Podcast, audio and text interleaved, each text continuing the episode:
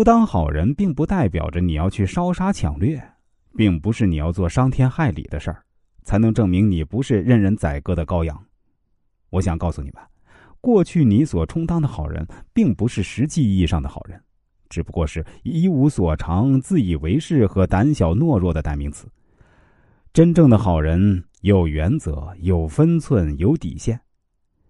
在现实生活中啊，有的人过得很苦，活得很累。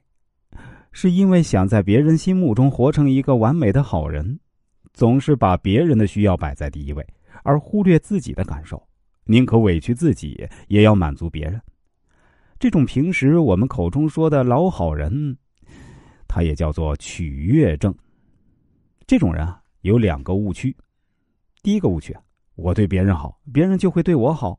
那只要我对别人好，对方就应该对我也不差，否则就是我做的还不够好。这些人付出的时候啊，心里是对别人有期待的，一旦这个期待没被满足，就会认为做的还不够，就会给自己提出更高的要求，当然对别人也就有了更高的期待。对一个人付出，不要指望人会给他回报。比如呢，我给一个人吃梨子，我不会指望他还一个给我；比如我看中一个人才呢，送给他百分之十的股份，我不会指望他对我好。我投资的是他的能力，因为会为公司创造远远超出我给他的股份。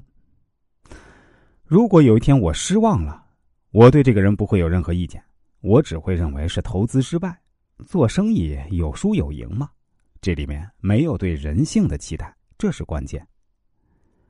第二个误区啊，认为只有不断的付出才能维护好关系。不得不承认。想要维护好人际关系，一定程度的忍让、包容、付出都是必不可少的。但一味的付出和给予，不仅不会让你和其他人关系更好，反而会破坏你们之间的关系。为什么这么说呢？当你对朋友给予而没有索取的时候，会对别人形成一种情感上的绑架，而且还剥夺了对方回报的机会。任何健康的关系中都不存在单方面的给予者。因为在适当的时候给别人一个机会，允许对方来报答你的好意，或者主动的求对方帮个忙，反而会让你们之间的关系更加稳固。